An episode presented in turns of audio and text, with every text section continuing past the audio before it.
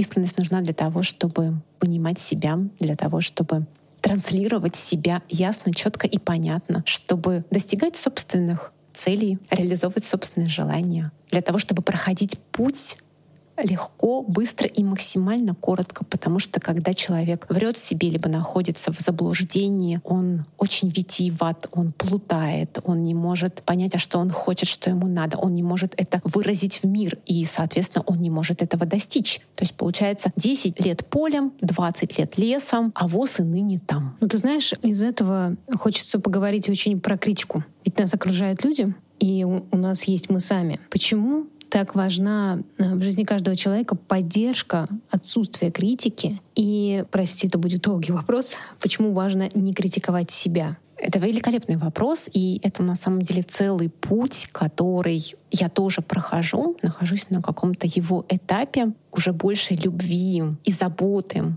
о себе.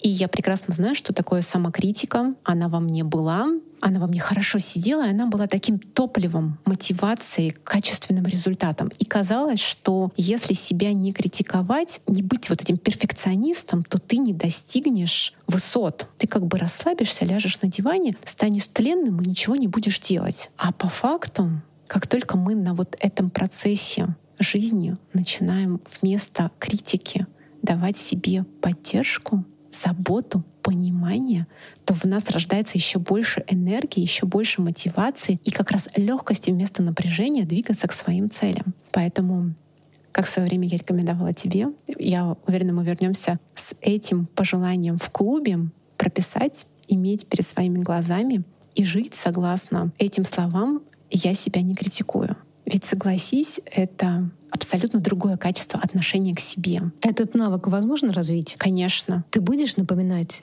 девушкам в клубе красиво так, что себя критиковать не надо. Я живу и себя не критикую. Конечно. Более того, я смотрю на себя глазами любви, с восхищением, с поддержкой, с мягкостью, с нежностью. Обнимаю в те моменты жизни, когда это нужно. Уже достаточно было и боли, и критики, и унижения, и самобичевания. Это просто можно остановить.